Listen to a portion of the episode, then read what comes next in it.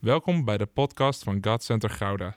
Vanaf deze plek willen we jou inspireren, motiveren en activeren om op een praktische manier je dagelijks leven met God vorm te geven.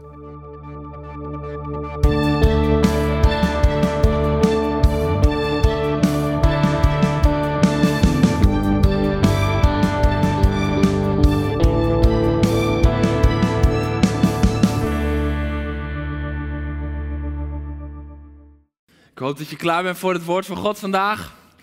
Ik heb er enorm veel zin in. Ik wil een uh, openbaring delen over wat de magiërs, de wijzen uit het oosten kwamen brengen bij Jezus. Om je voor te bereiden om zo direct met kerstavond nog dieper en nog intenser te genieten van wat Jezus kwam doen op aarde. Ik geloof echt, hij kwam goed nieuws brengen. Hij was zelf het goede nieuws. En het is tijd om daar helemaal in te tappen met elkaar.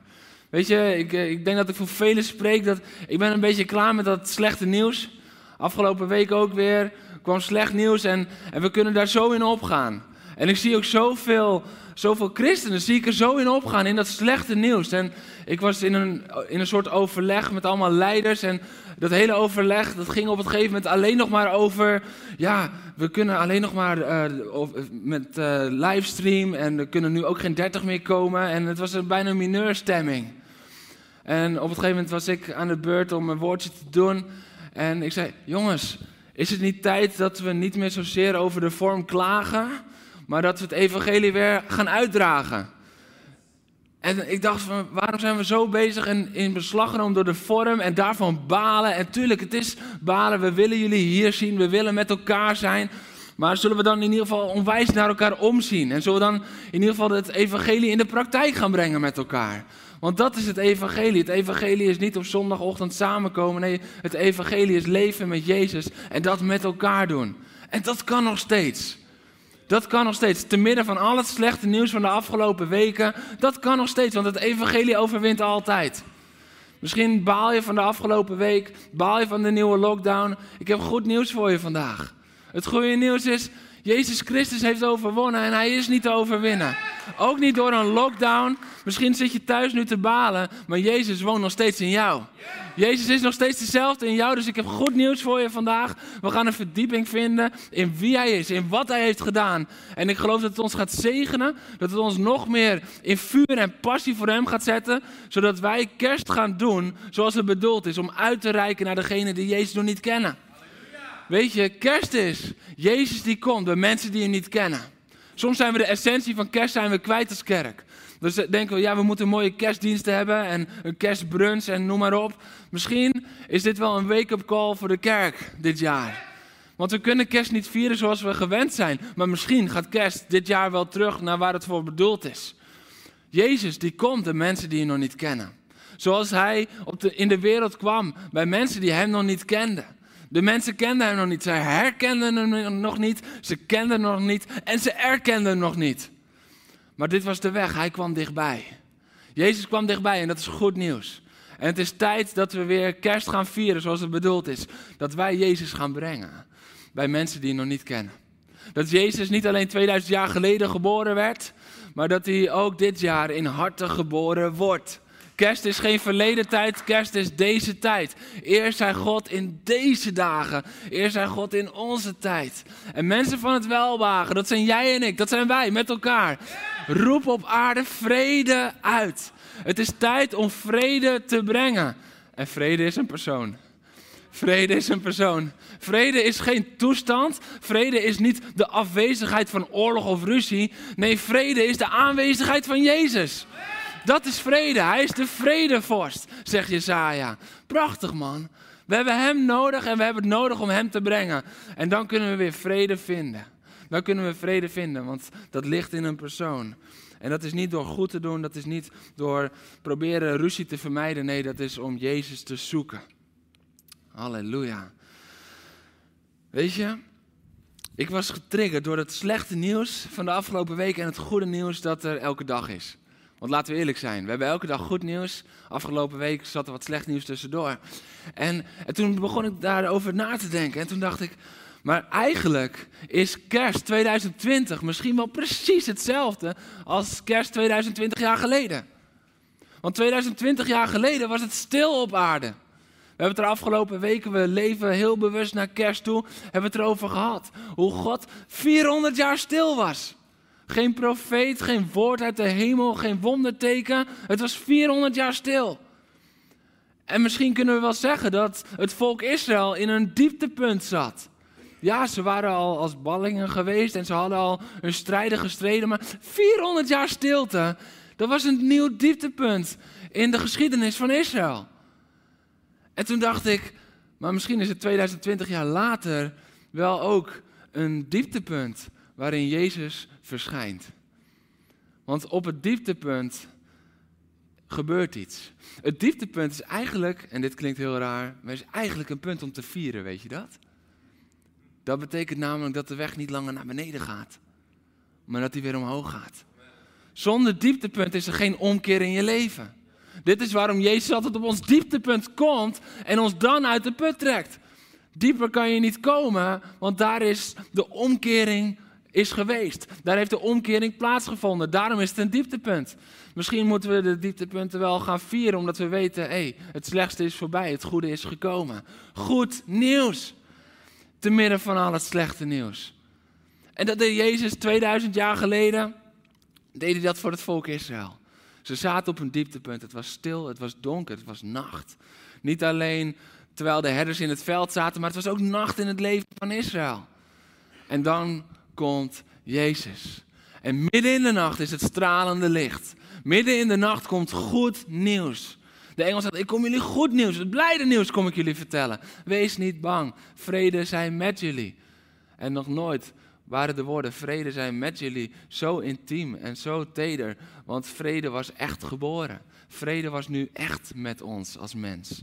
Want vrede was als mens geboren, Jezus was geboren. Dit is wat er gebeurt met kerst. Kerst was het dieptepunt. En misschien zitten we nu ook wel in een dieptepunt. Ik heb zoveel mensen gesproken die de tweede lockdown, de volledige lockdown, ervaren als een echt dieptepunt. Dan wil ik je zeggen, dat is goed nieuws dat dit het dieptepunt is. Want daar is de ingang voor Jezus om je uit het dieptepunt te trekken.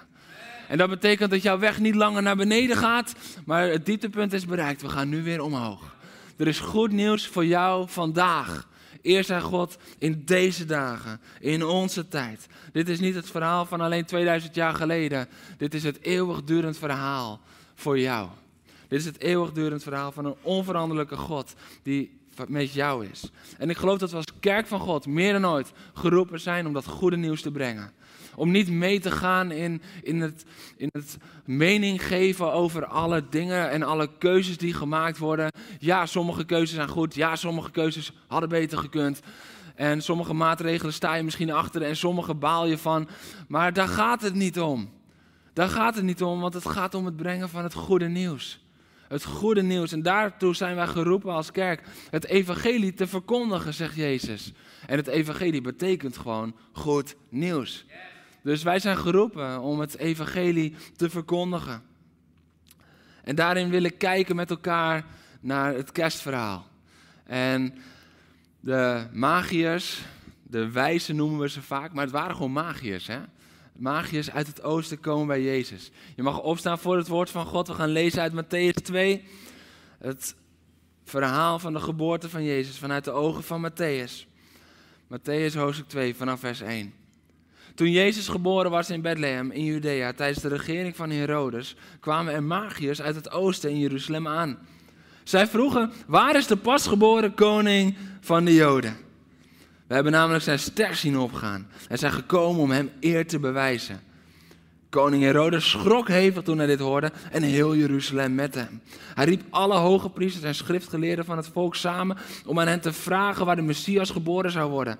In Bethlehem, in Judea, zeiden ze tegen hem. Want zo staat het geschreven bij de profeet. En jij, Bethlehem, in land van Juda, bent zeker niet de minste onder de leiders van Juda. Want uit jou komt een leider voort die mijn volk Israël zal hoeden, de Heer Jezus. Daarop riep Herodes in het geheim de magiërs bij zich. Hij wilde precies van hen weten wanneer de ster zichtbaar was geworden en stuurde hen vervolgens naar Bethlehem met deze woorden. Stel een nauwkeurig onderzoek in naar het kind. Stuur mij bericht zodra u het gevonden hebt, zodat ik er ook heen kan gaan om het eer te bewijzen. Leugen, leugen, leugen. Nadat ze geluisterd hadden wat de koning hen had opgedragen, gingen ze op weg. En nu ging de ster die ze hadden gezien, uh, hadden zien opgaan voor hen uit, totdat hij stil bleef staan boven de plek waar het kind was. Toen ze dat zagen, werden ze vervuld met diepe vreugde. Ze gingen naar huis, uh, het huis naar binnen. ze gingen naar huis. nou, dat is een anticlimax. Staan ze voor de deur, gaan ze naar huis. Nee, ze gingen het huis binnen en vonden het kind met Maria, zijn moeder. Ze wierpen zich voor hem neer om eer te bewijzen. En daarna openden ze hun kistjes met kostbaarheden en boden het kind geschenk aan: goud, wierook en mirre. Nadat ze in een droom waren gewaarschuwd om niet naar Herodes terug te gaan, reisden ze via een andere route terug naar hun land. Toen gingen ze wel naar huis. Je mag weer lekker gaan zitten. Het is kraambezoek. Het is tijd voor kraambezoek. En, en, en, en ik zat te denken, wat zouden we dit jaar hebben meegenomen naar kraambezoek? Uh, ik denk, weet je, het ging om kostbaarheden. Het ging om belangrijke zaken. En wat is dit jaar het belangrijkste geweest? Dus een, een wc-rol. Ik bedoel, ja, als je, als je in maart geen wc-rol had, dan was je best wel ten opgeschreven voor de meesten. Maar ik heb goed nieuws. Um, maar dat, dat was één. Weet je, dit is goud. een mondkapje. Dat zou je ook meenemen nu, want dat zijn de kostbaarheden. De kostbaarheden, zonder mondkapje kom je nergens. Dus mondkapje zou je nu ook meenemen. En ik dacht, ja, sowieso natuurlijk anderhalve meter. Dus dat, dat, dat zijn de kostbaarheden van deze tijd. En dat, dat zouden we nu misschien hebben meegenomen naar kinderke Jezus, want het waren de belangrijke dingen. Goud, wierook en mirre. En wij hebben het in deze tijd, als we mee zouden gaan in deze tijd, zouden we een wc-rol, een rolmaat en een mondkapje meenemen. Maar zij kwamen met andere kostbaarheden. Goud, wierook en mirre. En daar zit een diepe, diepe geestelijke laag in. Het goud, wierook en mirre. Laten we heel even kijken naar hoe dat verhaal zich voltrekt. Want wat ik zo interessant vind is, God wil heel bewust dat Jeruzalem weet dat in Bethlehem een kind is geboren. Is dat je wel eens opgevallen? Heel vaak lezen we zo'n verhaal gewoon van, nou ja, oké, de magiërs kwamen en dan gingen ze door naar Bethlehem. Maar de magiërs volgden de ster. En de ster leidde hen naar Jeruzalem en daarna ging die voor hen uit door naar Bethlehem. Dus God dacht, we nemen een klein omweggetje, want het is beter dat iedereen gewoon weet, de koning der Joden is geboren. De koning der Joden is geboren, de Messias is geboren. Jezus is geboren. En dat vind ik zo mooi, dat, dat God ten eerste voor iedereen de weg baant. De magiërs staan ook symbool voor de wereld. Maar God trekt ze met zijn licht naar Jezus toe. Hij brengt ze in zijn aanwezigheid. Ja, de herders, die waren deel van het volk van Israël. Dat is logisch. Jezus kwam voor de Joden, maar Jezus kwam niet alleen voor de Joden, Jezus kwam voor de wereld. En dat laat hij hier al zien. Want uit het Verre Oosten komen magiërs. Magiërs die op zich helemaal niks met God van Israël te maken hebben. Magiërs die andere goden aanbidden. Die bezig zijn met de hemel en met de sterren. En, en niet met de enige God van Israël. Maar hij trekt ze naar zijn hart toe. En wat we dan zien, is dat er wat gebeurt zodra ze bij hem komen. Want ze zijn vervuld met diepe vreugde. En dan gaan ze naar binnen en ze werpen zich neer om eer te bewijzen. Ze werpen zich neer. En als die magiërs, als die staan voor de wereld, dan zien we dat het eerste wat de wereld doet, de wereld met al zijn mooie praatjes, de wereld met al zijn mooie voorspiegelingen, het eerste wat de wereld doet, is zich neerwerpen voor de koning van de Joden. Eerst moet de wereld zich neerwerpen zodra het in de aanwezigheid van Jezus komt. Moet de wereld zich neerwerpen voor de koning der koningen. Voor de Heer der heren, voor de schepper van het heelal. En wat dat betekent, dat woord, neerbuigen, neervallen, zich neerknielen, dat betekent verootmoedigen. Dat betekent ook een stukje machteloos en uitgeput zijn. Gebroken zijn, zich vernederen. Dit is wat de wereld moet doen op het moment dat het in de aanwezigheid van Jezus komt. Het kan niet stand houden. Misschien denk je van ja, maar dit, dit speelt in mijn leven al zo lang. In de aanwezigheid van Jezus kan niets stand houden wat van de wereld is. In de aanwezigheid van Jezus moet elk wereldsding, elk aardsding, moet knielen voor Hem. En erkennen, dit is de koning die geboren is. Dit is de koning van de Joden. Dit is de koning der koningen. De wereld kan niet anders als reageren door te knielen in een ontmoeting met Jezus. En dan, en ik ga drie diepe lessen over de goud, wierook en mirre met je openen vandaag. Want dat is wat ze brengen. Daarna openden ze hun kistjes met kostbaarheden en boden het kind geschenk aan. Goud, wierook en mirre. En dat is het eerste wat de wereld moet doen op het moment dat het in aanraking komt met Jezus. Het moet teruggeven wat Jezus toekomt. Het moet teruggeven wat Jezus toekomt. En dan staat daar goud. En goud staat voor goddelijke volmaaktheid. Het staat voor rijkdom. En dat, daarom is het zo interessant dat, dat de wereld dat kon brengen, dat de wijzen dat komen brengen, de magiërs dat komen brengen. Want daarmee zeggen ze eigenlijk, we hebben met de wereld hebben we geprobeerd te, te doen alsof wij God zijn. De toren van Babel werd gebouwd, wij kunnen zoals God zijn. En wij hebben geprobeerd om in onze eigen rijkdom, maar we hebben gezien dat we ook als ballingen werden afgevoerd en dat de wereld het niet volhield. En de wereld moet zijn goud inleveren bij Jezus. De wereld, de dingen in jouw leven die niet van God zijn, die moeten zich onderwerpen aan God. De mensen die Hem nog niet kennen, uiteindelijk het goud dat ze verwachten van de wereld, blijkt niks waard te zijn. En goud wordt teruggegeven aan Jezus. En dan wierook. De wereld geeft de leugen terug dat het aantrekkelijk en volmaakt is. Weet je, de, de wereld om je heen wil je continu doen geloven dat wat de wereld te bieden heeft, dat het lekker ruikt. Dat het goed is. Dat het, dat het heerlijk is. Dat het aantrekkelijk is. En dat het volmaakt is. Maar hier moet het weer ook teruggegeven worden aan Jezus. Want de wereld kan niet stand houden. En de wereld kan inderdaad even doen alsof het lekker is, maar uiteindelijk zorgt het er alleen maar voor dat dingen kapot gaan. Dit is wat de wereld doet met ons, wat de zonde doet met ons de wereld om ons heen. De zondige natuur, die maakt alleen maar stuk. En het kan even aantrekkelijk lijken. En even leuk lijken. Denk aan alcohol. Denk aan drugs. Denk aan seksverslavingen. Er zijn zoveel verslavingen. Roken. En je denkt even, oh dit is lekker. Maar je komt erachter, maar het vernietigt mij van binnen. En het wierook, wat zo lekker rook in het begin, dat drijft je steeds verder af van gezondheid, van vrijheid, van God. Maar de wereld moet het in een ontmoeting met Jezus teruggeven. Omdat het moet erkennen, oké, wij hebben gedaan, de wereld heeft gedaan alsof het wat te bieden heeft. Maar alleen u heeft een heerlijke geur te bieden. En dan mirre. Mirre staat voor houdbaarheid. De wereld claimt houdbaarheid te hebben. Kijk maar om je heen. We willen allemaal zo jong mogelijk worden, uh, blijven en zo oud mogelijk worden. Een gekke combinatie trouwens. We willen allemaal zo jong mogelijk lijken en zijn. En tegelijkertijd zo oud mogelijk worden. En het maakt bijna niet meer uit wat we ervoor moeten doen als we dat maar bereiken. En de wereld claimt houdbaarheid te hebben. En het gaat ten koste van geluk. Het gaat ten koste van gezondheid. Maar ze moeten het hier teruggeven aan Jezus. De, de wijzen uit het oosten, de magiërs, komen het teruggeven als beeld van de wereld. Waar Jezus geboren wordt, moet de wereld inleveren. Dat is goed nieuws. Dat is goed nieuws voor kerst. Waar Jezus geboren wordt, ik geloof dat de komende week, dat er veel, in veel mensenharten, dat Jezus geboren wordt, daar is wat dit gebeurt.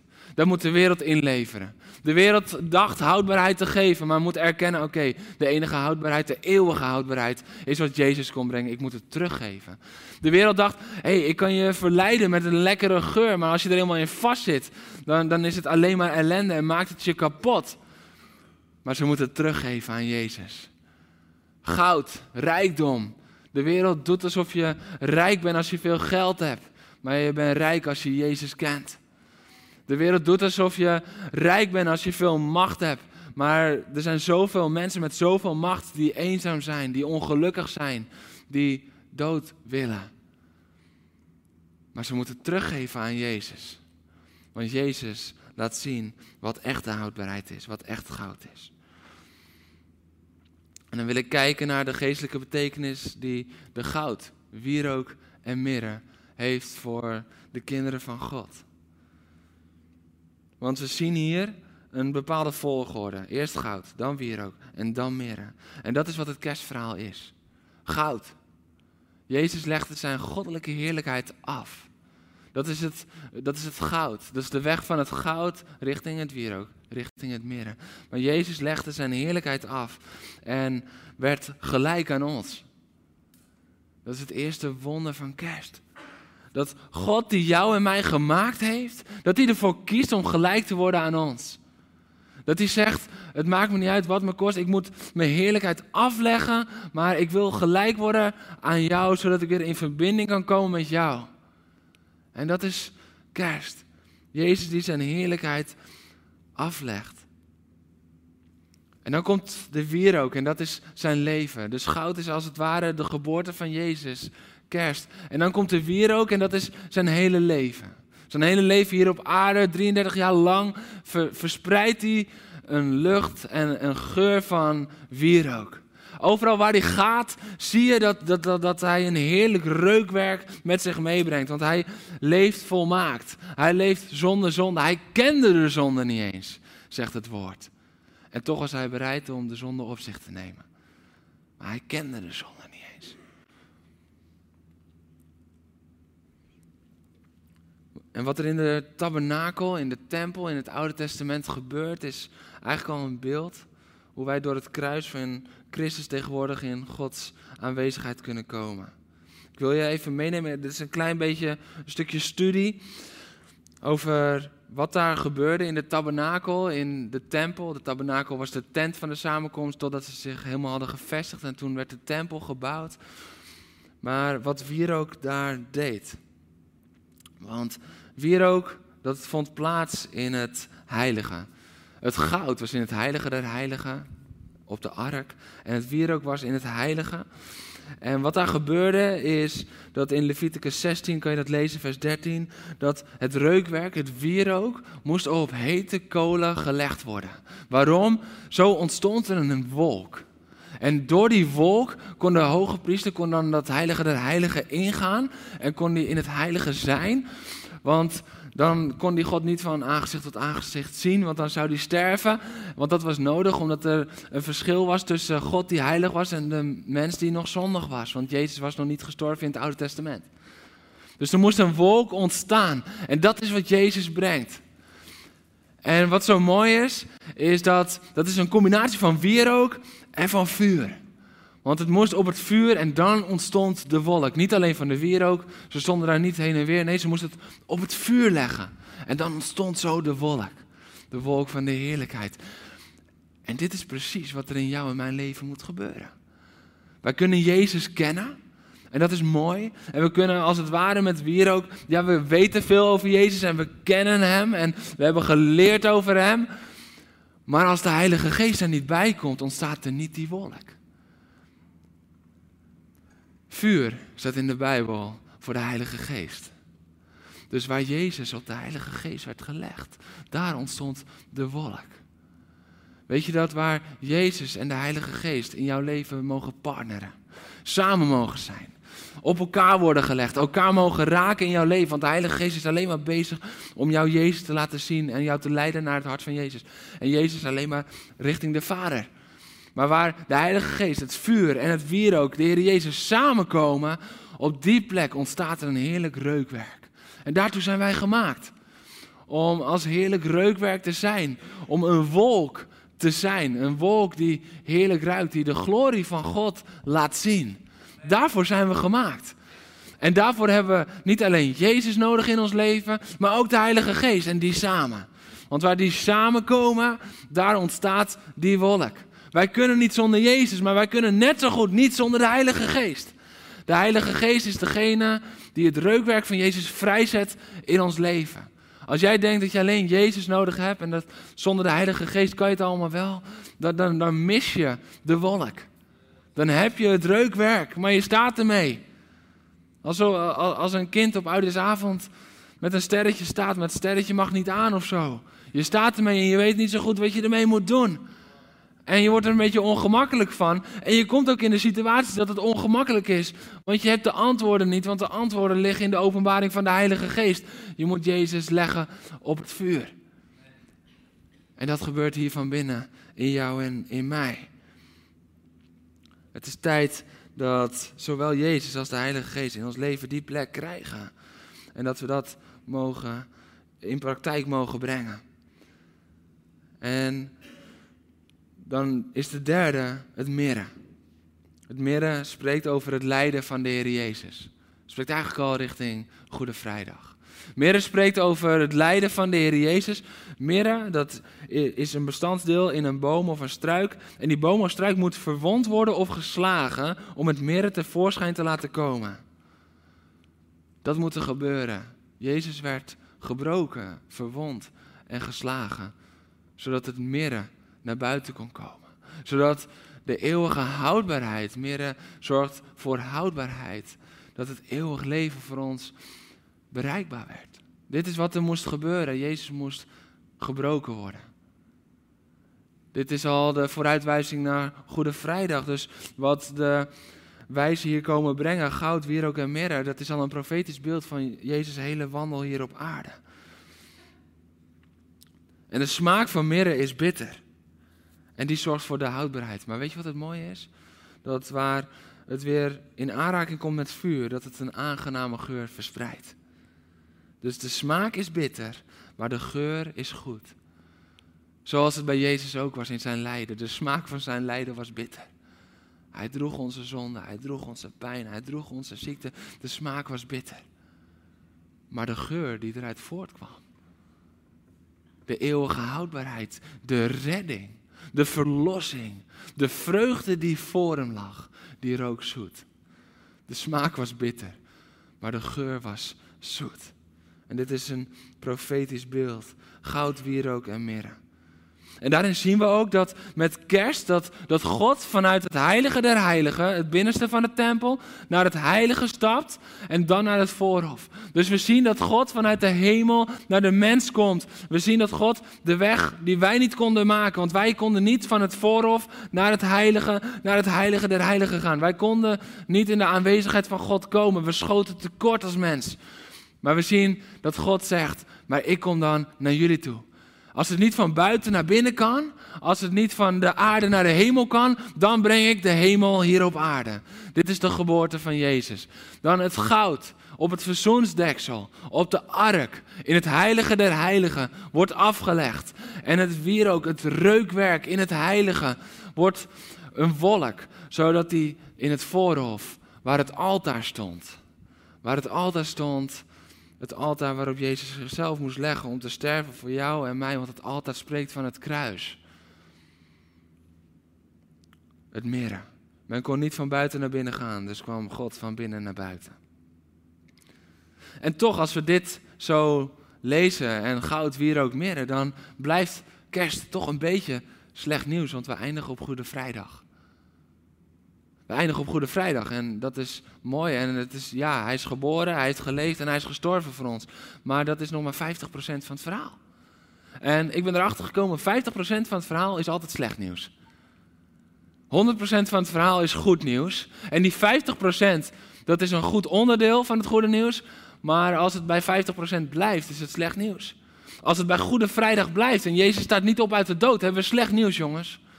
Dan is kerst is ook slecht nieuws. Want dan hebben we één deel van God verloren als het ware. Want hij legt zijn heerlijkheid af en hij sterft. En dan?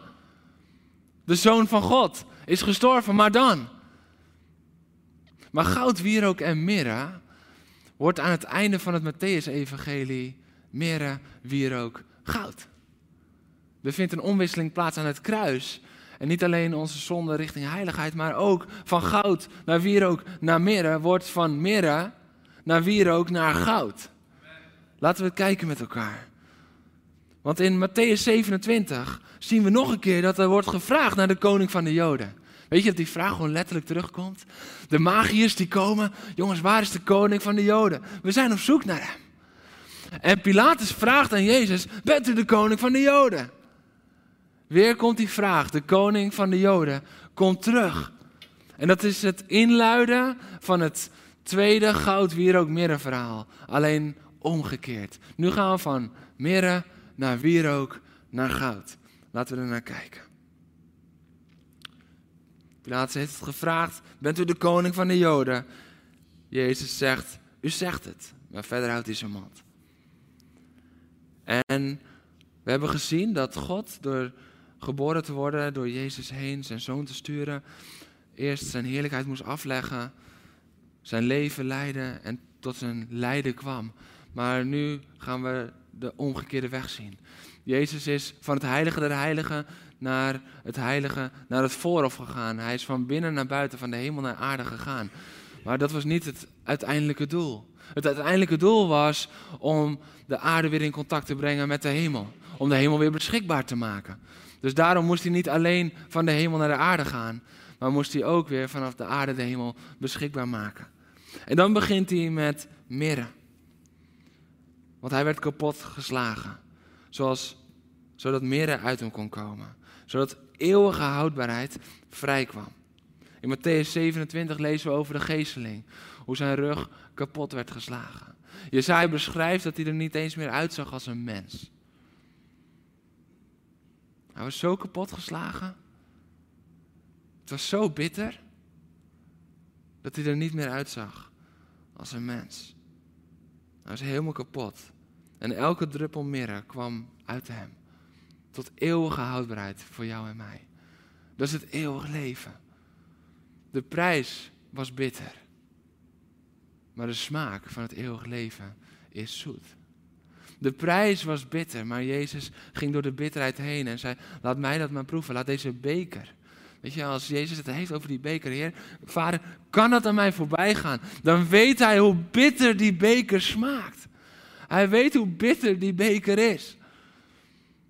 Maar om de vreugde die voor hem ligt, gaat hij door. De vreugde dat wij weer in relatie kunnen zijn met hem, met de Vader. Hij was het offer dat op het brandaltaar in het voorhof werd gelegd. Hij was de enige mens die daar goed genoeg voor was, die volkomen heilig was, die geschikt was. Hij was het mirre. En dan komt het wierook. Want vervolgens moest er dan een wolk ontstaan. Want anders konden we niet verder. Anders konden we niet richting God. En de duivel die dacht, toen die Jezus had gebroken, die dacht, haha, ik heb hem. Dit is het einde van het koninkrijk van God. De duivel die dacht, nu hebben we hem gebroken. Nu hebben we hem kapot gemaakt. En we lezen dat Jezus, als hij, net voordat hij sterft, uitroept: Mijn God, mijn God, waarom heeft u mij verlaten? Jezus, die altijd in heiligheid wandelde, wandelde in relatie met zijn God en Vader, hij is verlaten. Maar dan komt er iets raars voort uit dat vuur en het wierook. Want de duivel dacht, hier komt een hoopje as uit voort, want ik heb gewonnen.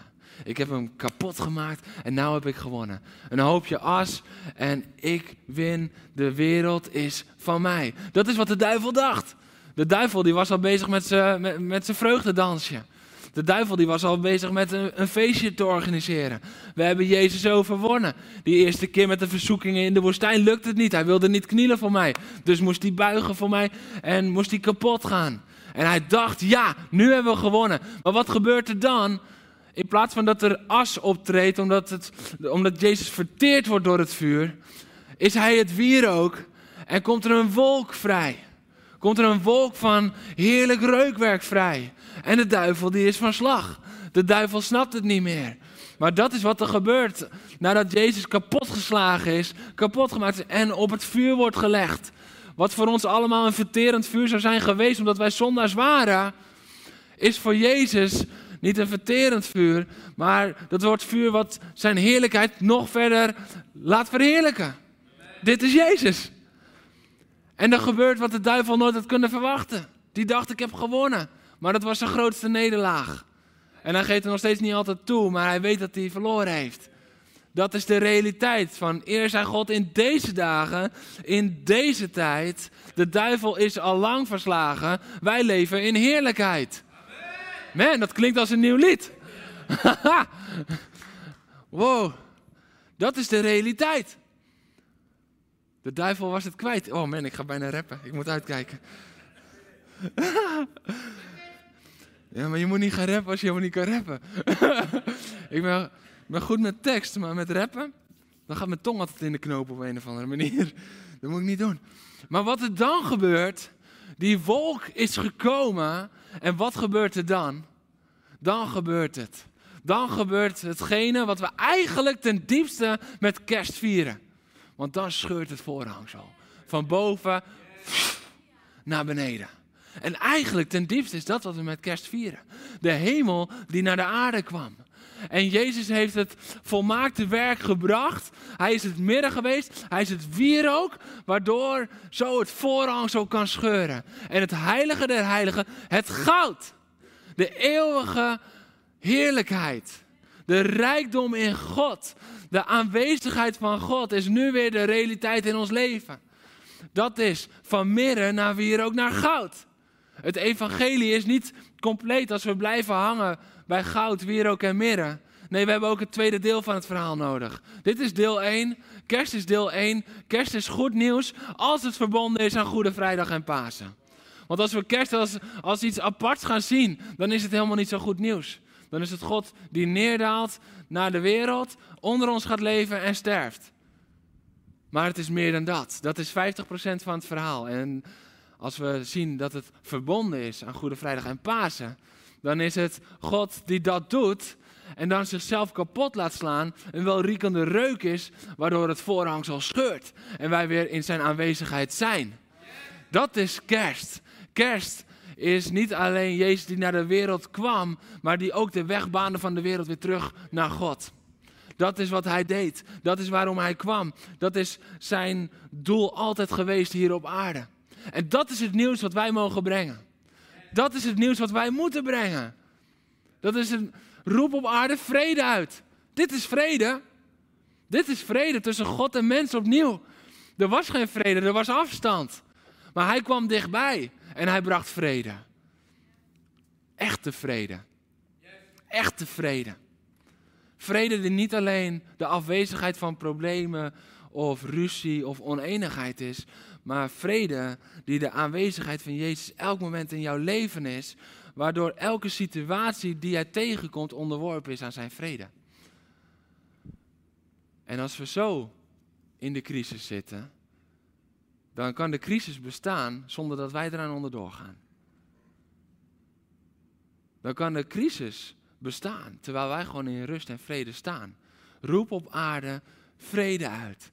Jouw taak, mijn taak, is om op aarde vrede uit te roepen. Dit is de werking van mirre, de gebrokenheid van Jezus. Dit is de werking van wierook, ons leven met de Heilige Geest. De werking van goud, de goddelijke volmaaktheid, die nu ook in ons is gelegd, waardoor we met liefde, nederigheid en bewogenheid kunnen heersen op deze wereld. Wij kunnen heersen over elke situatie waarin we zitten. Wij kunnen heersen in deze coronacrisis, jongens. Het is tijd dat we weer pakken waartoe we geroepen zijn.